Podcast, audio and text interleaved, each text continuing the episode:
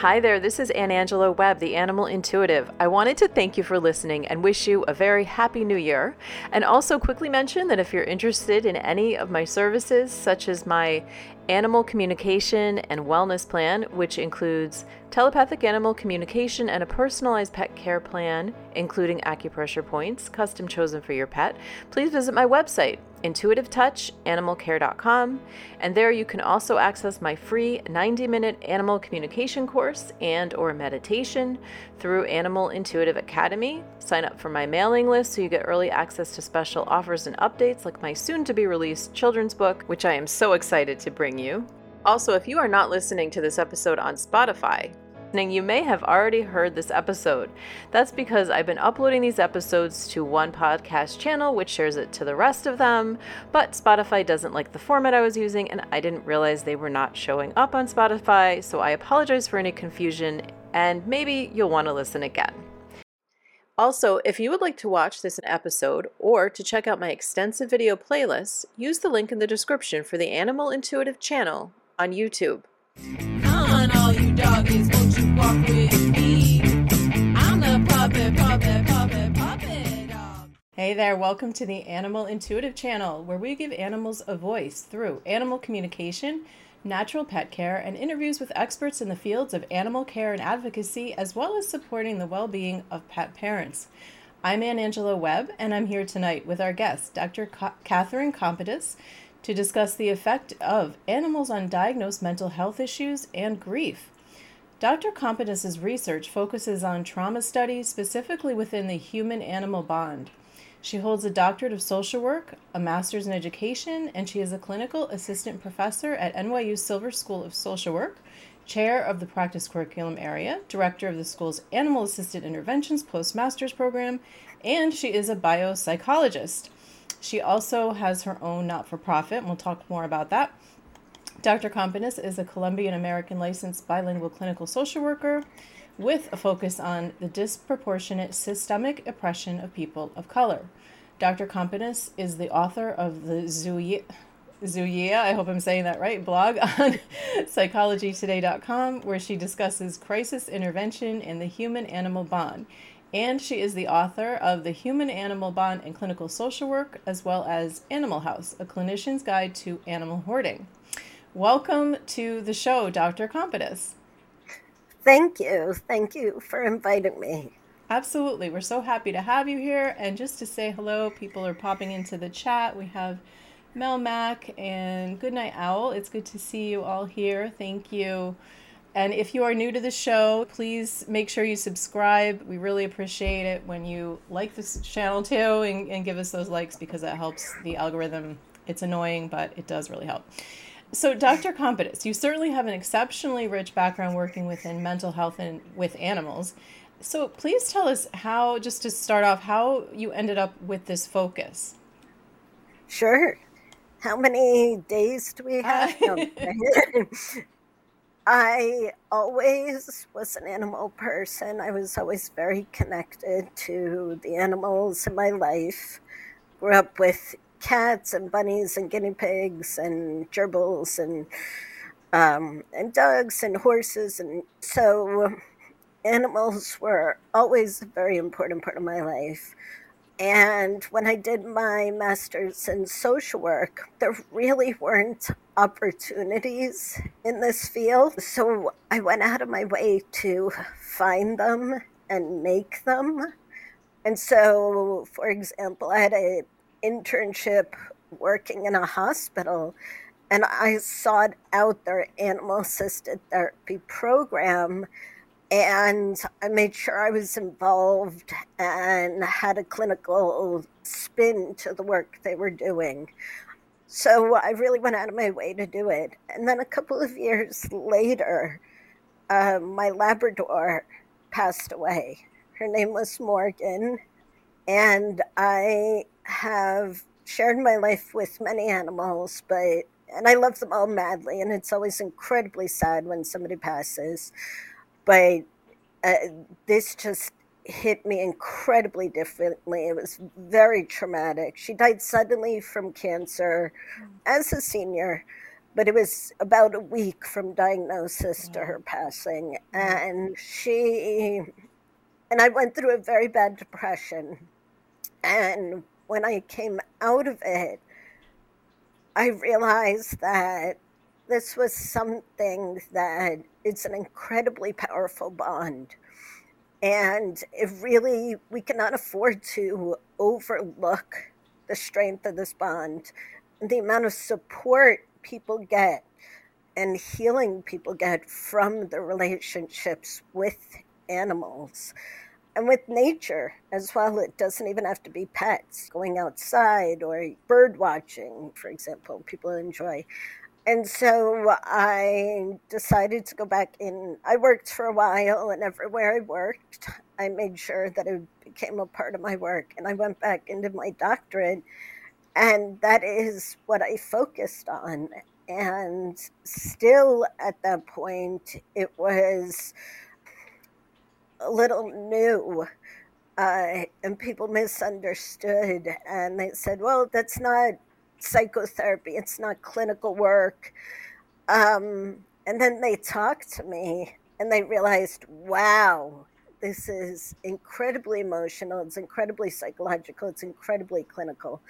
So then I started working. I was working as an adjunct, but I started working full time at NYU, and I founded their first class on the human animal bond, which is not only packed each year, but wait list. There's a wait list, and now we're starting this postmasters program in animal assisted interventions because um, it seems, and the research shows this, it's really fascinating that about 96% of mental health practitioners believe in animal assisted therapy.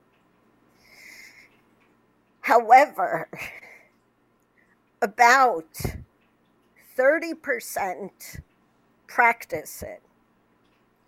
But what's even more surprising is about 20% actually got training in it. So there's actually 10% that are like making it up on their own, which mm-hmm. hopefully they are reading the books and doing it very intuitively. But there aren't a lot of programs that teach this therapy model. And so it it was something that there's a lot of interest in and there's not a lot of resources.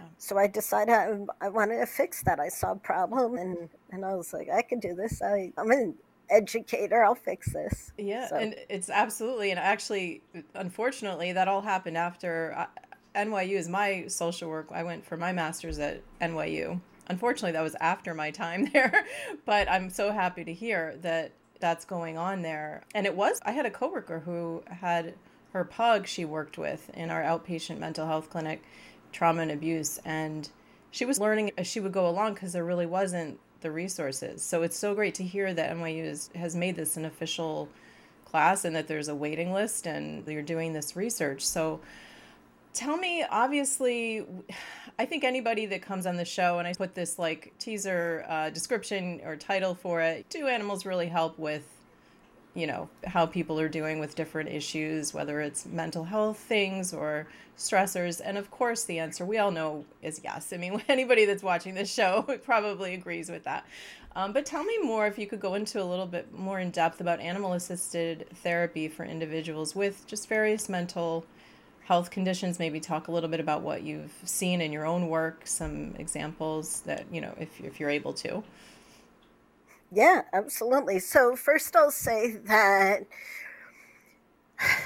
in terms of the research, uh, the jury is still out. There's not enough research for us to say definitively this technique, not the therapy model, but like each skill within the model. Like, this definitely works, and this is why it works. So we definitely need more research. We need to build that up. But you're right. Anecdotally, we know it works. And there is plenty of research that shows some of the reasons why it works. For example, oxytocin, which is the love hormone which bonds humans to or mothers to their babies, it bonds people that are falling in love. We find that it also we also have a raise in oxytocin when we see our pets and so they are family to us. We have this strong emotional connection.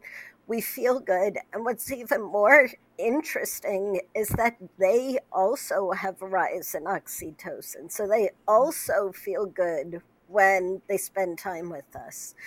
And then there are other things that we know that um, people recover faster from surgery when they are around a pet people are less likely to have something like diabetes because they're more active with the pet around, more likely to quit smoking, things like that. In terms of specifically mental health treatment, we know that people who grow up uh, with what we call a disorganized attachment style, meaning that their parents were the fun way to put it is consistently inconsistent, right? Where the parents were sometimes supportive, sometimes just not supportive or scary, right? And the child didn't know what to expect.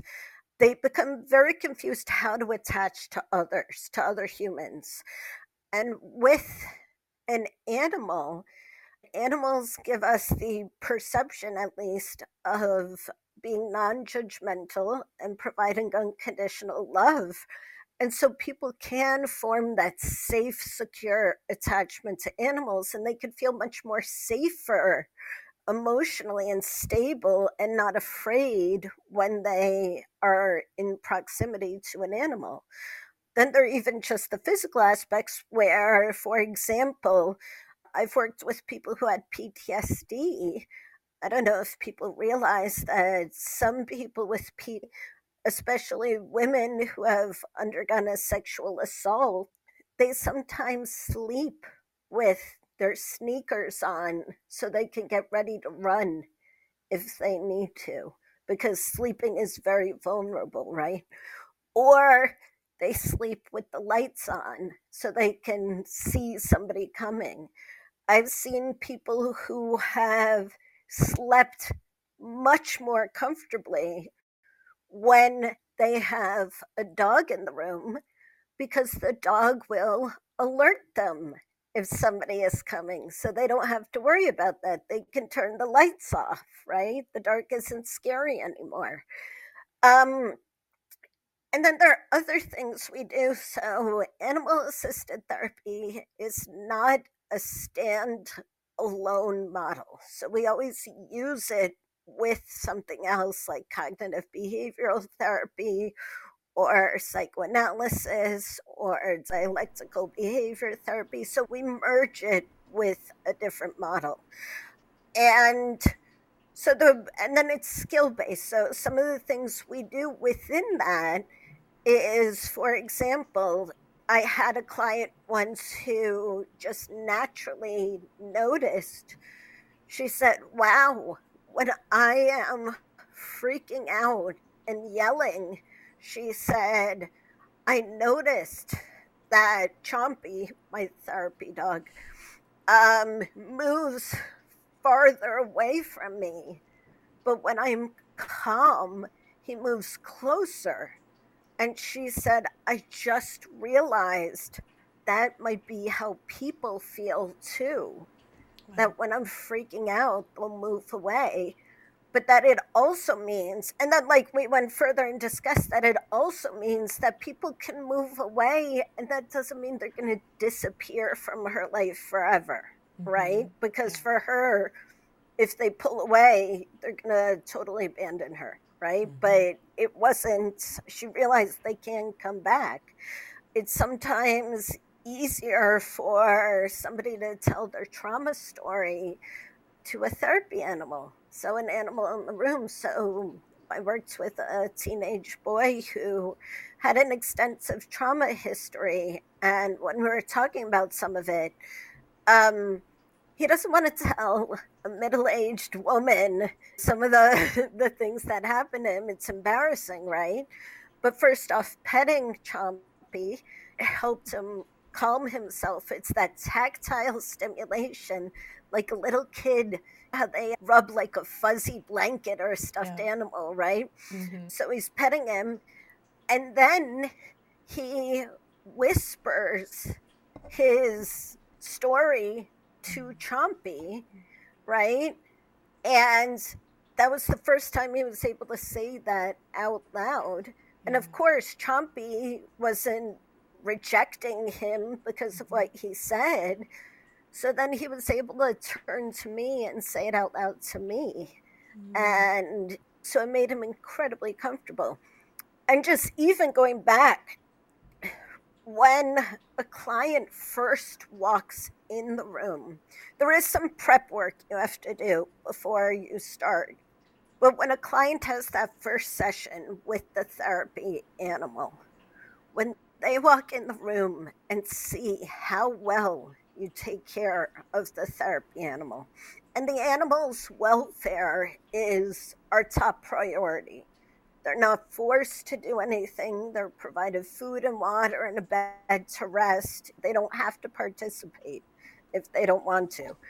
Um, so when the client walks in and they say how loved and cared for this animal is, and that the animal trusts the therapist so deeply, the client can infer this therapist is going to take really good care of me because look at how well she takes care of this innocent being.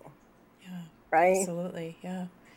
That's so, and maybe tell us a little bit about how you begin to work with somebody as you go through the phases, like introducing them, like you just mentioned, like walk in, they see the animals there. I'm assuming they've already expressed an interest in working with an animal and is there any particular training for the animal? That's two questions in one, but what is their role in the session?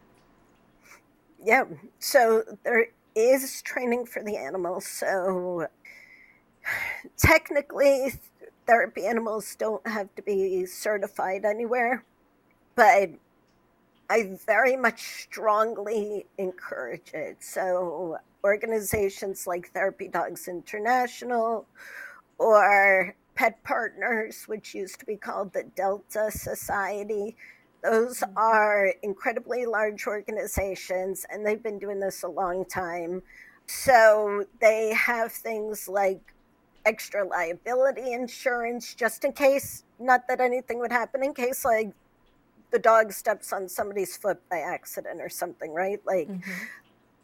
and when they have training and they prepare the therapists to take care of both the therapy animal and the client in this role and to focus on animal welfare as well. There's so many steps to this. It's picking the appropriate animal. I have four dogs, and only one of them is really suited to therapy work. The other ones are lovely. They're great. I adore them. It's just not their temperament. Um, so they don't need much formal training, but when they go through an organization like Pet Partners, they do get evaluated. So they are taught things like to not freak out if somebody drops their walker, for example, right? Because some people, older adults, might use a walker. If they drop it, right? it's okay to jump a little, but if the dog starts barking at the person, it's going to make it all worse, right?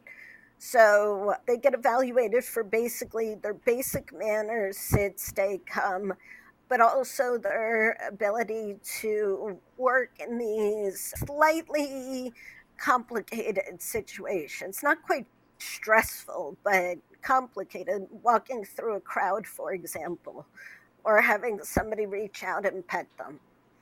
And so they get evaluated for these things. And so they do need some basic training in that regard. The therapist needs much more training, obviously. You need a mental health license.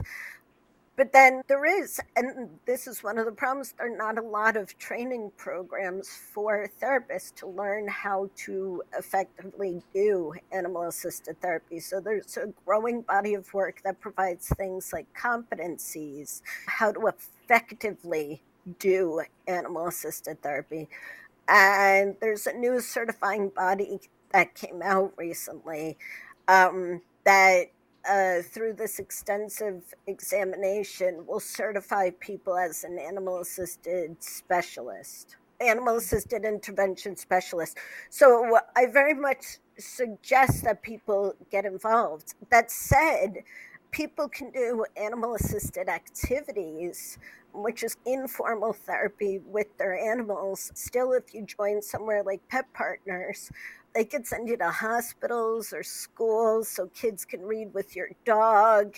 So, older adults, sometimes older adults that have dementia, they might not remember the names of their own kids, but they'll remember the name of the therapy dog that visits every week. Mm-hmm. So, you don't have to be a psychotherapist to be involved in animal assisted activities. Okay, thank you. Yeah, we had this question What age do they prefer to start working with dogs? Is there an age limit?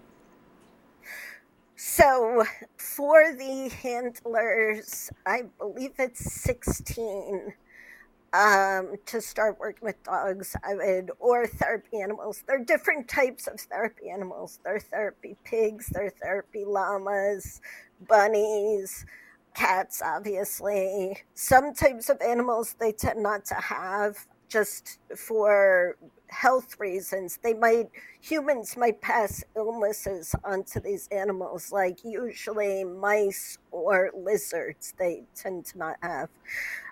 Usually they want somebody around, I believe it's 16. I would have to double mm-hmm. check. For the dog, if it's a dog or a cat, they want them to be at least one year old and they should have lived with the person for at least six months. Um, because you need to know a bit about the animal's personality, but also you don't want, for example, a puppy that is teething and not housebroken, like pooping on somebody and then chewing their shoes, right? Like that's not very therapeutic. It might be cute, but not therapeutic. yeah. Okay.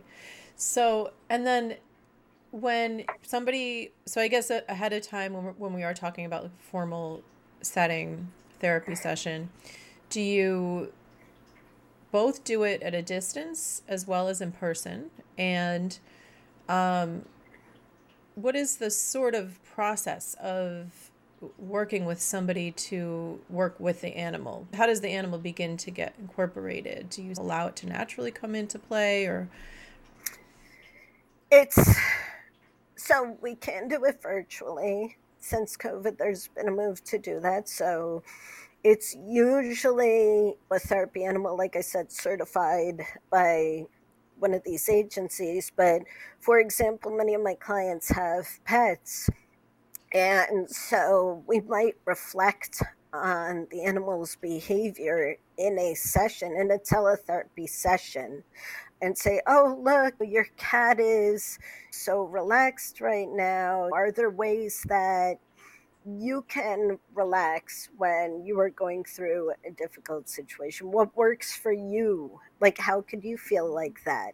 So often we look to the animal to model desirable behavior in terms of how it starts, it, it's a little bit individualized because we have to create treatment plans for each client. So it would start off with the intake where we meet the client, we discuss what's going on, and we ask them if they have any phobias. Maybe they're afraid of dogs, right? Then it, it wouldn't work so well.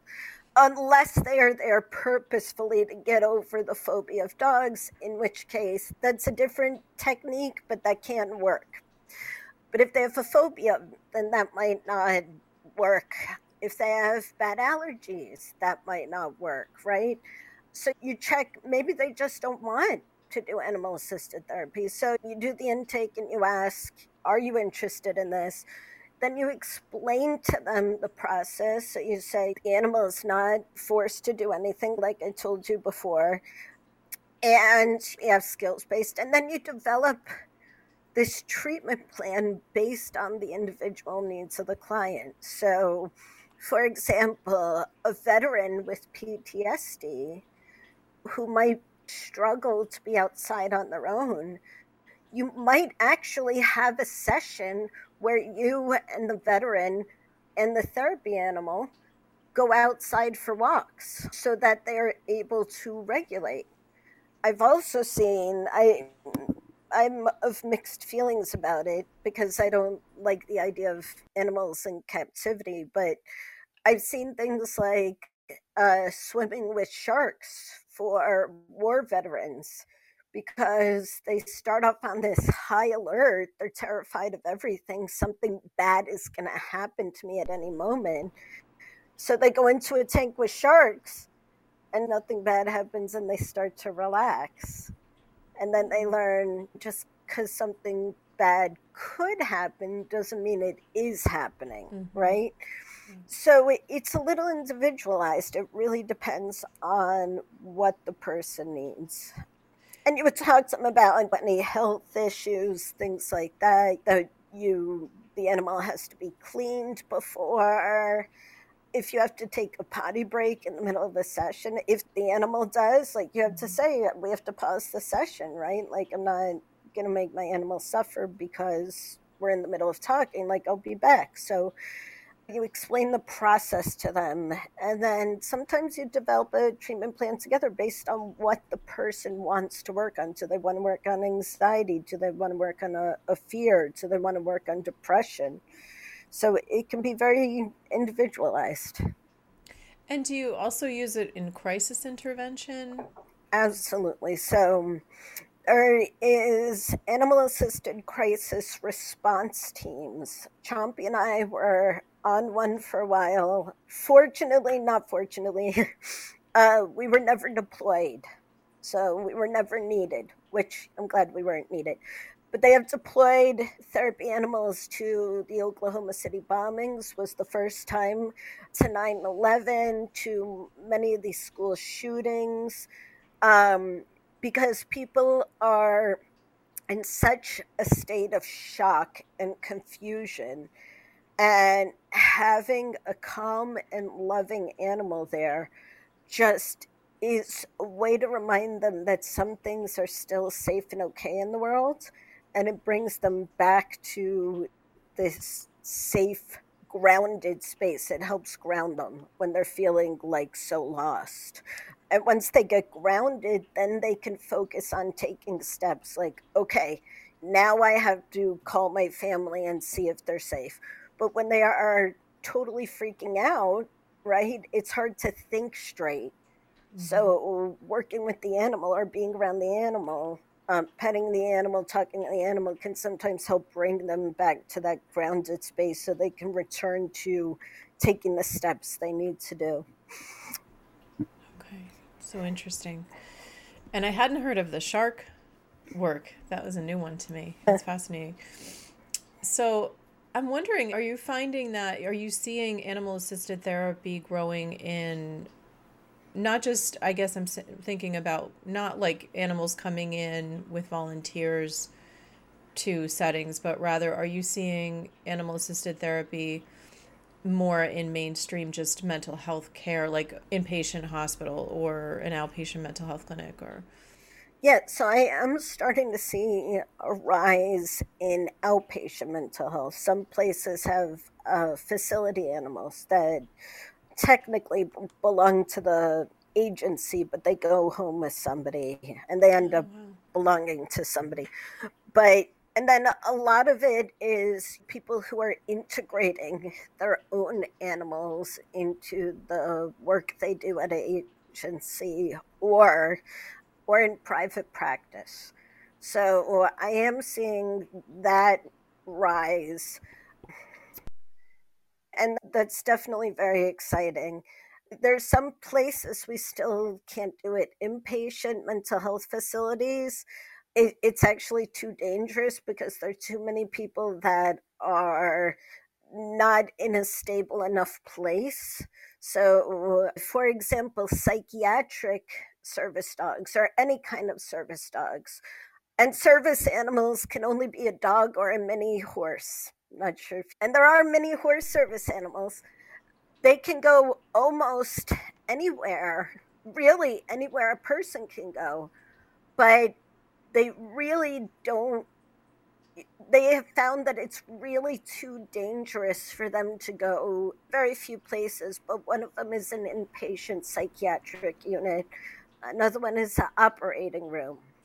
Hmm. So they could be in the like recovery room with the person, but it's potentially dangerous for the animal to be in the operating room. So, so the- there are some very few places that we don't do it, but yeah, I've definitely seen a Rise, and it's very exciting because this is a model. Like I said, we need more research, mm-hmm. but we've actually known since the 1600s. John Locke said that animals help children build a sense of empathy. Mm-hmm. So we've known this for a very long time and people are just starting to really embrace it and get into it now and i think it's fabulous because so many people are going to be helped and healed by this connection yeah absolutely i didn't actually realize that you could have your personal therapy animal in the recovery room that's an mm, no a service animal or service animal i mean well so, i'm calling it yeah. the wrong thing so maybe we should clarify the two just because right. people like me who are not I will clarify. the Right thing. it, it's a longer story. The short version is a service animal helps one person with a disability complete their daily activities. So, helps a deaf person hear the doorbell or hear the telephone, right? Helps somebody with PTSD go to the ATM without feeling like they're going to be attacked, right? They have to know, they have to be very well trained and have to know specific tasks. Does not matter what breed uh, of animal, although it has to be a dog or mini horse, and they can be self trained, although it can get complicated. But they, as long as they work with one person with a disability, do specific tasks, that's a service animal. A psychiatric service animal is a service animal that helps somebody with a psychiatric problem, PTSD, bipolar disorder. Other types of service animals could be um, mobility. The person trips and falls a lot. Maybe they have a big dog they lean on so that they don't fall and get hurt. Seizure alert dog, those kind of things, right? A therapy animal. And like I said, be pig, llama, bunny, cat, so many different species. Those are animals that are not, that are a little trained, but good manners and have to have good temperament, slightly evaluated, that go and are there to support many people. So the therapy animal is not there to help the therapist, right? They're there to help the clients. So, however many clients, five clients a day, whatever it is, right? Or going to a hospital, see multiple patients, or going to a school, work with multiple kids, right? So, a therapy animal is there to support multiple people who don't necessarily have a disability at all. Yeah. Although maybe the argument could be made that it does help the therapist. to well, of course, yeah. absolutely, highly agree, highly yeah. agree on that. Service animals can go legally; they're covered by the American with Disabilities Act. They can go anywhere a person can go. Therapy animals cannot they can only go into those agencies where they are contracted. So the hospital will say, We want your therapy animal to come in. So then your therapy animal comes in. You can't just walk into a hospital with a pet, right? An emotional support animal is the one people get confused the most. It could be any species, it's basically a loving pet that is supposed to help one person again with a minor mental stressor like anxiety or maybe if you're flying, right? And they're really, they are not allowed to go into, I hate to break this to anybody. Don't hate me. It's just law. It's not me. I didn't do this. They are not allowed to go into movie theaters, restaurants, supermarkets, anywhere a person goes. Emotional support animals are not. They're not covered under the Americans with Disabilities Act. They are allowed in housing where they don't normally allow pets.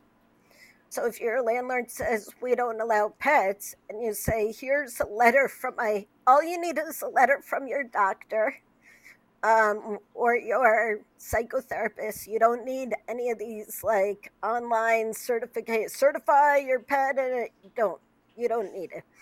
You need a letter, and you say here, and then they can't do anything. They're they're allowed in housing where they don't normally allow pets, as long as they are have basic manners. They're not pooping all over the house or whatever, right? And sometimes in the cabin of an airplane. Okay. But that's it, really. Okay. Yeah, it's good to get those clarifications. So, do you see that changing at all? Do you see the emotional support animal coming into more arenas like the recovery room in a hospital or what I see is that many people don't know the definitions, including mental health professionals and doctors. And so what happens is it gets confused and the lines get blurry.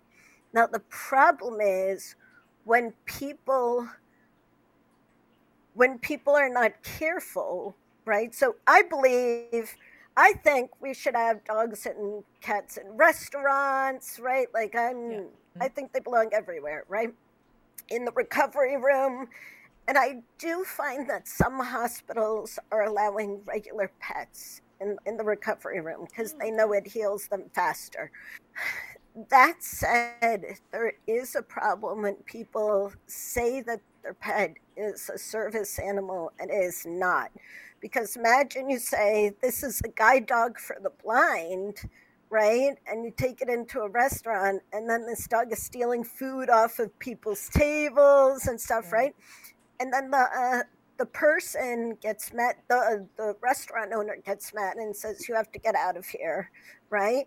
And then the next person who comes with a legitimate service animal who they mm-hmm. need to help them every day, yeah. that restaurant owner will say no, which is technically illegal and they could get sued, but you don't blame them because they don't want that horrible experience for their other customers, right? So, mm-hmm. what I find is that when we confuse the types, right? Because you can have a wonderful emotional support animal that maybe like sneaking a slice of pizza or something, right? Like, so mm-hmm. when we blur the lines too much, the people who need it the most are the ones who get hurt unfortunately. Right. So I do think there's a lot of confusion, and I think it would be nice if there was some way, some way to make it more public, the differences. But I'd also love to see the laws change where we can have animals in more places because they're our family. You you don't leave your kid outside. Don't you don't leave your kid in the car while you go into the supermarket. Like you shouldn't have to leave your dog in the car, right? So yeah. Mhm. Well, I know you had done a blog and maybe you co-blogged, I'm not sure, but about the lack of psychiatric support. I don't know if it was a, a psychiatric emotional support, if it was psychiatric service animal. So T- if you could talk a little bit about that and why you were interested in talking about that. Is it something that there's legislation for? Is it something that people can advocate for? For and and what which would it need to fall into? Do you feel like it would need to fall into the actual service dog in order to be what it needs to be? Um, yeah, so this was so I write most of the blog posts myself, but sometimes some of my students will uh, co write one with me. This was co written by one of my students who actually won an award for that post. And it's about she has an actual she has an actual disability she has an actual service dog um, and she just wrote about the challenges and about having a service dog and about the lack of information and resources and support for people with service animals. It I remember many years ago I would go into places with people who had service animals and they would be asked to leave. And I would say you can't do that. That violates a federal law and they would say well we're going to call the cops and i would say okay call the cops because it's a federal law and we're right and you're wrong right? Um, but that's hard on somebody who already has some kind of condition that they're working with and to have people make this huge fuss and stress them out more. I had a client with ptsd who tried to bring her service dog into cvs and they told her she wasn't allowed to be in there. And she said i have a vest. I have a letter. Like this is legit. And they told her to get out. So i as her therapist i i went in there and i yelled at them. And then i called the national headquarters and i yelled at them. And i said your your people need training. And then i went back with her. Mm-hmm. But she was hysterically crying because she said i just wanted to buy toothpaste yeah. Right. So, right. so it, it can be incredibly hard. So my student wrote about how wonderful and helpful it is to have the assistance of a therapy animal, how life changing it is because she's able to do things she never could have done before, but also how the world hasn't exactly caught up yet, right?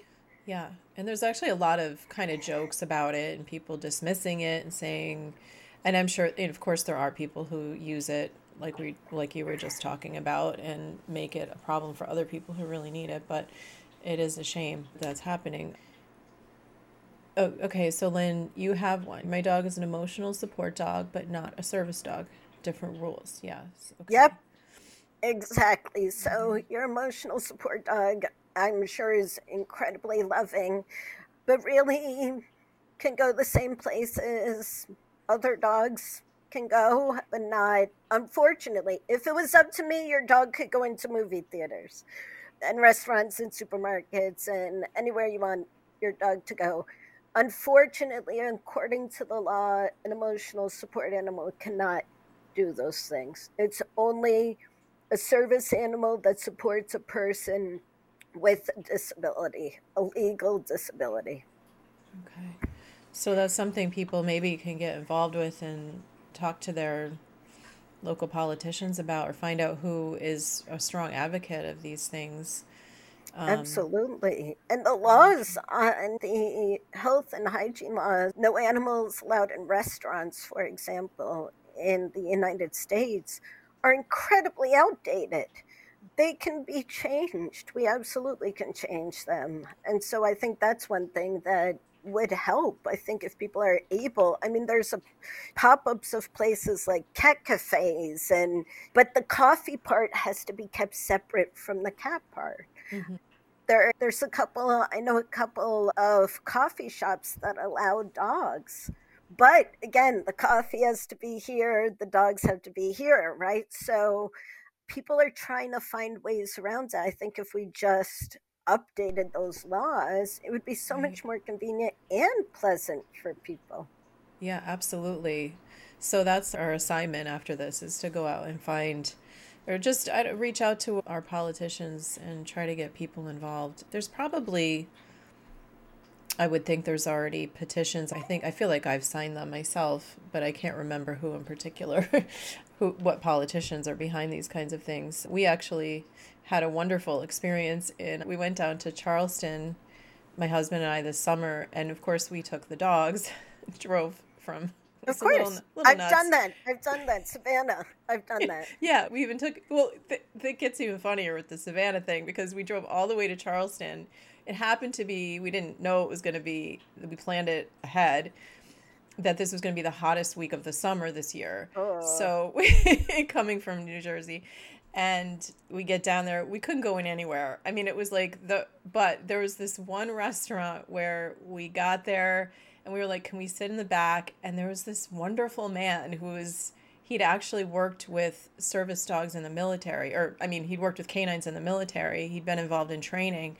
And he was i think he was the manager or co-owner of this restaurant. And now i can't think of the name of it. I would give him like a little shout out but they let him the, the man went crazy. He's like oh he saw that our dog was a german shepherd one of the two. And he loved them both. But he's like a german shepherd. And he Aww. walked us in past everybody gave us a special area because our german shepherd is reactive to lights and things and so he put us in this special yeah. area we got this he brought him out special food he brought him bacon which i know i'm not talking about people want to eat but this is a dog and he brought him bacon so that's a little different but he he was wonderful that they did that. And then actually with the Savannah thing, we were going to go to one of the plantations and go on a tour and we stepped out of the car and it was so hot. We were like, we can't oh, walk yeah. these dogs around here. There's no way.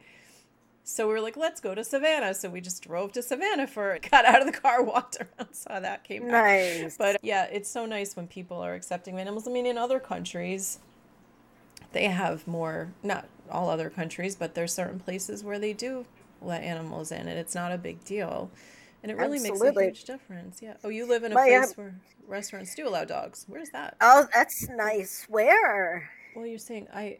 Oh, and you lived in England, Goodnight Owl. I didn't know that. That's something new we've learned about. Oh you. yeah, my husband is British. My oh, husband's okay. British, and you go in and they're like, they're dogs in the and also in France and oh yeah you could go almost everywhere. Yeah, That's and it, awesome. it's so nice. We absolutely can do it here. Uh, yeah, we just mm-hmm. don't. Right, we have to make I, it happen. We as we do. We do. Yeah. Berlin is really dog friendly. Like oh, there are a lot of places that, okay. yeah, absolutely. So, but to be honest, and you could look this up because it's true, unfortunately, that the United States is actually pretty low on the list of countries in terms of animal welfare mm-hmm. laws. Sad. It's very sad. Last time I checked, we were like number 59, I want to say. Wow. Um, I think we're right above Nigeria. Mm-hmm. Like, I mean, and England and like Norway, and those are all up there. And Incredible. and it's so there definitely is a lot of potential for updating, for progress in this country. Myrtle Beach is great for dogs. I took my dogs there. They had so much fun. That's the next place we'll drive to with our dogs. Uh, Aw, okay. So you had Contessa, your German Shepherd was in England. Oh, okay. So they let the German Shepherds even in the restaurants in England. That's so cool. Aww. Wow. Shame we can't drive there.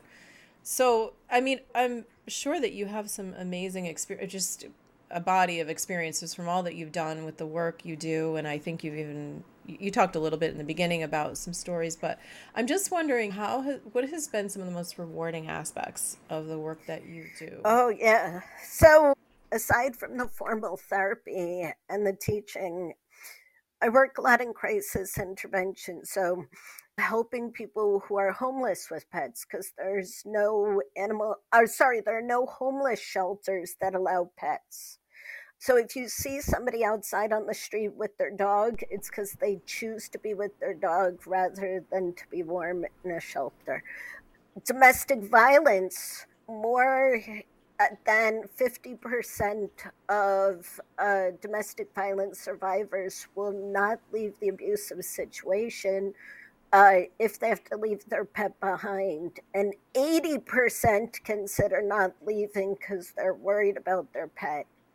Um, uh, disasters, natural disasters, or man made disasters, right? Hurricane Katrina, people literally died because they would not evacuate mm-hmm. without their pets.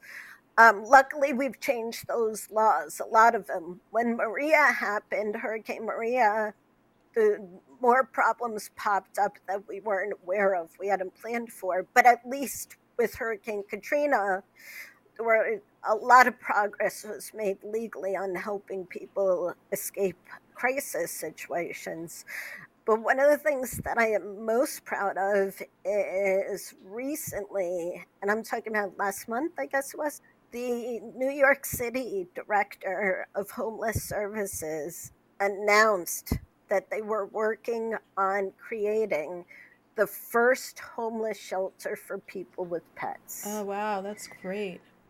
And I've been talking about it for like 20 years. So I'm like, right? So yeah. things like that. I mean, certainly helping individuals is amazing. I have my sanctuary where all the animals here are rescued, rescued off the street or adopted, and I've included them in therapy as well.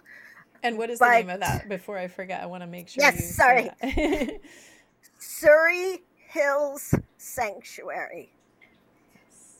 Surrey with the S because my husband's British. So Surrey Hills Sanctuary. I was wondering where the um, Surrey. Now that makes sense. Now that you say your husband is. He is from, the county yeah. of Surrey. Got so, it. Okay. Yeah. So there's uh, the work that I've done with in individual therapy definitely is incredibly rewarding, but some of the crisis intervention work is just unbelievable because in some ways by making these policy changes and changing the law we are helping not one person at a time but we are helping hundreds thousands of people right. yeah. over long term.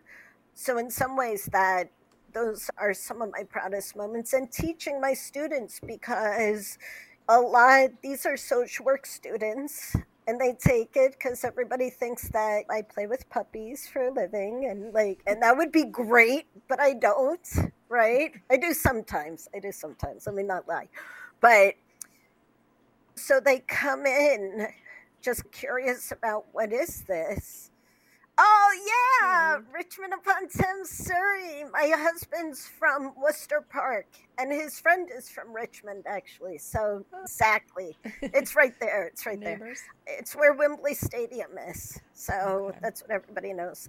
So seeing these students come in, knowing nothing about how powerful the human-animal bond is I mean, for example, a good example is that studies actually show that people are significantly less likely to complete suicide if they have a pet because they worry about what's going to happen to their pet, mm-hmm. right? Yep. So the healing power, the support we get from these animals is so powerful and so amazing. So seeing these students come into my classroom really knowing like yeah i love my dog whatever right? And then at the end of the semester leaving and saying wow there's so much i can do with this and then knowing that they're going to go out and make these changes is it, it just like i i'm almost going to cry mm. yeah, like no, it's, it's amazing. wonderful. And I'm so glad to see that it has expanded so much. And I'm wondering too, how do you work with people? Because I know this is a component. When somebody has gone through a pet loss, Let we talk a little bit about that. Are you working with an animal of yours as a part of that at times, or is it just depends on the per? Like how do how does that incorporate? How do you help somebody? You. Potentially you could do animal assisted therapy for pet loss. Usually you don't. So pet loss is what, and I do work a, a, good amount in pet loss. I'll also throw it out there. I also work with veterinarians because they have a five times higher suicide rate than the general population. So be nice to your vets; they're at high risk. Okay. We um, just had a vet on last week who I think she mentioned that during our. Yeah, they're high talk, risk. It's a tough job. It's a really tough job. Yeah. So with pet loss, it's still unfortunately what we call a disenfranchised loss. So meaning that it's not quite socially acceptable, right? We don't generally get time off from work when our pet crazy. passes. Right, it is crazy. I agree. Other types of disenfranchised losses are, for example, if somebody's ex spouse, ex husband, ex wife dies, right? Mhm. People might say, well, that's your ex. Why are you sad? Right? Well, you can still be sad about it, right? And a pet is just, no matter how close you are to them. I mean, I've had people say to me, well, it's just a dog, get another one. And I'm like, you are a horrible person. Yeah. And I feel bad for you, right? Like, you clearly are missing this Right. amazing, beautiful, powerful love in your life. And I, I think that's sad, right? Mhm. Um, so basically, pet loss uh, therapy it actually works best in groups, um, and there are quite a few Zoom groups now since COVID. The Animal Medical Center does one, or Oradell Animal Hospital does one. There are a bunch of places that do it now, because and there are also amazing Facebook groups for pet loss support because it really helps to have other people there who are understanding, who are supportive, who you could say, This was my dog, and I love them more than anybody in the world, and just want to stay in bed and cry all day. I don't know who I am if I'm not with my dog. I don't go on walks anymore. I don't know what to do with my dog's toys. I don't want to throw them away, but I don't want to. Mm. Why am I keeping them? And people who genuinely understand the pain you're going through Yeah. it, it's unbelievable. So And when we do grief counseling, yeah, very validating, normalizes your feeling. And so when we do grief counseling for pet loss, we could do it individually, right, to support the person through the loss or in that group setting. And a lot of times we'll use, we'll do uh, some kind of meaning making or memorials, make memorials like write a letter on to your pet on this piece of paper and then you all burn it in a candle or something or or we give them each flowers and we tell sometimes Native American stories because the Native Americans were very close to the animal world, the natural mm-hmm. world, right? And so we might use some of those stories to highlight the experience and we try and relieve some of the grief because sometimes with pet loss, there's a lot of, oh, I should have taken them to the vet earlier and that kind of stuff, but you couldn't know.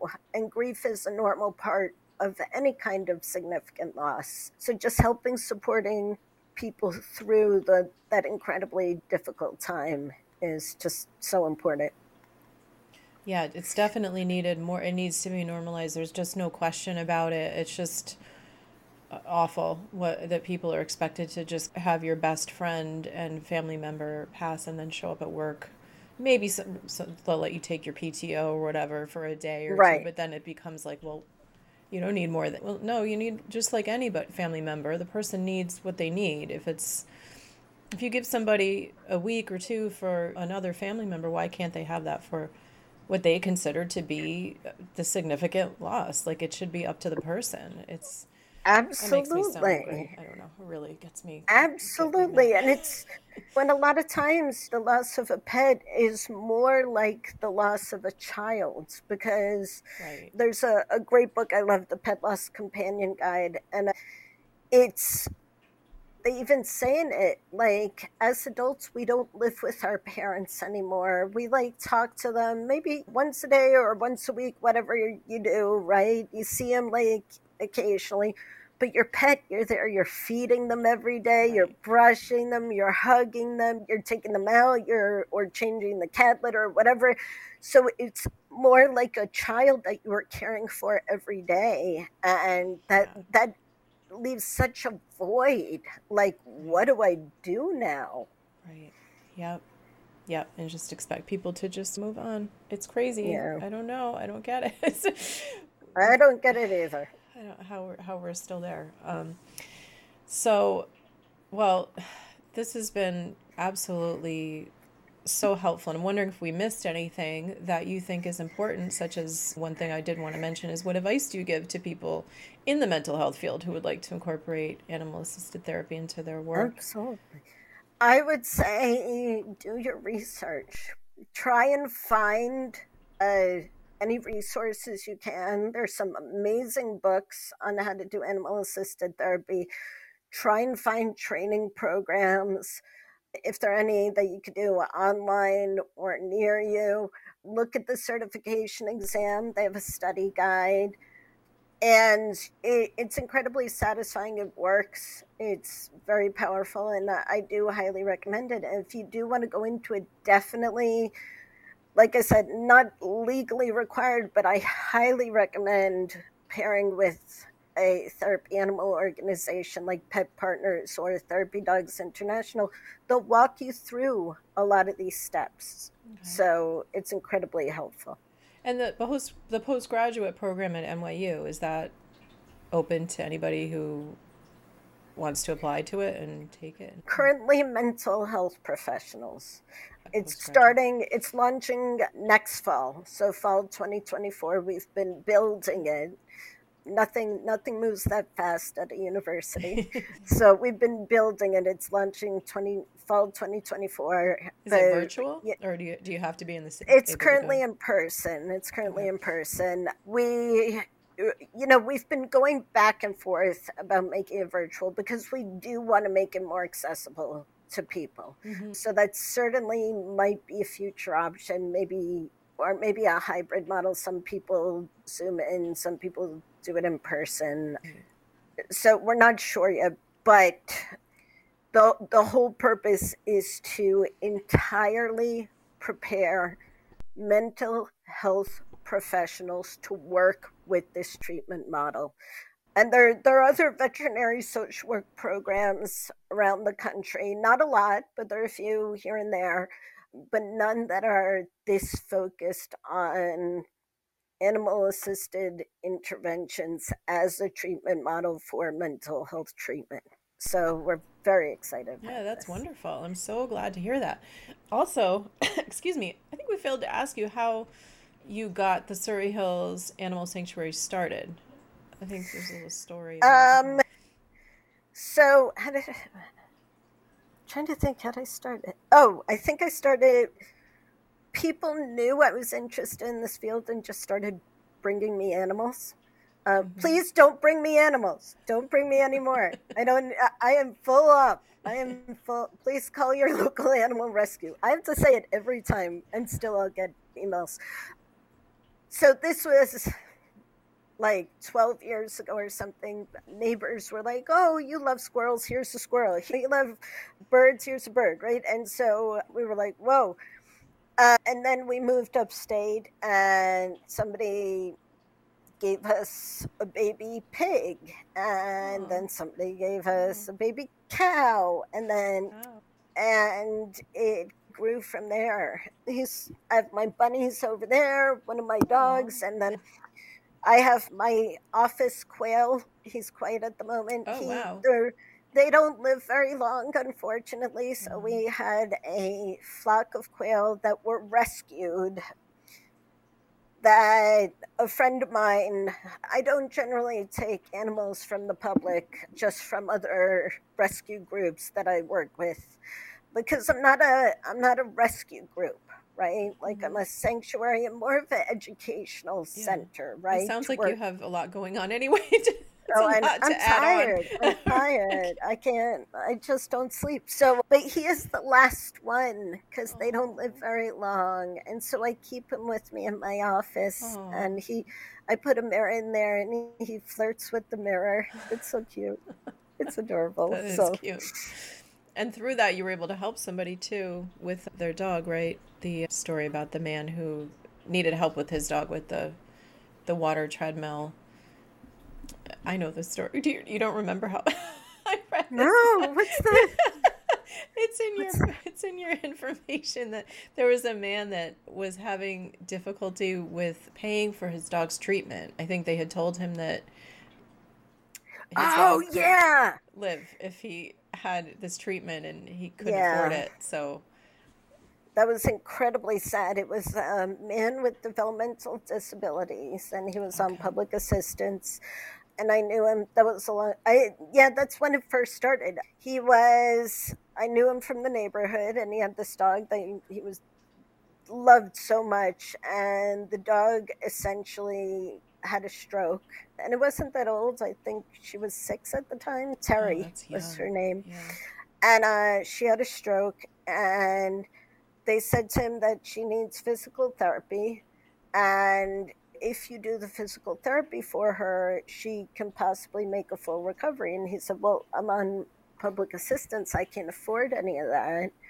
And so we got together and we fundraised and we got him the money and he took her mm-hmm. to treatment and she made a full recovery she was able to Great. walk again and it was uh, she couldn't walk she couldn't walk she had to wear a diaper she was in a stroller couldn't walk and she was able to walk again and it was it was See, nobody so should beautiful. have to make that decision that is so wonderful that you were able to do that because i just i feel nobody should ever have to make that decision based on money. It's absolutely heartbreaking when people are in that in a situation where they can't afford something that could help their animal. It's devastating. Um, I will say that there is there are not a lot of places, but I will say that Frankie's Friends is a group that does help some people who they help as much as they can. People pay for emergency medical bills for their pets if they are on limited income. So okay. that's good um, to know. Frankie's friends. Yep. That's the name of it. Okay. So, well, this has been so helpful. Is there anything that I didn't ask that you or didn't mention that you feel like is important to? I mean, I? I could talk about this for yeah, forever. So I mean, it's so great. It's so wonderful. Well, we we are so grateful for you to take the time. It does sound like you are incredibly busy with everything that you're doing. So we do appreciate it. And make sure to go and check out the Surrey Hill, well, the shsanctuary.org website. Take a look at that. You can donate through that site or you could go directly to Venmo. But she do, you know, Katherine also has on that site some PayPal information if you like that. And just check it out, see what it's all about. And thank you so much, everybody. Stick around, Katherine, before we, we hang up. and everybody in the chat. And thank you so much to Mel Mac for she's a wonderful mod that helps me out. And I really do appreciate her. Thank you so much. And everybody that takes the time to be here. And everybody have a wonderful evening to you and your pets. And God bless. Thank you so much. Thank you. Good night, everybody.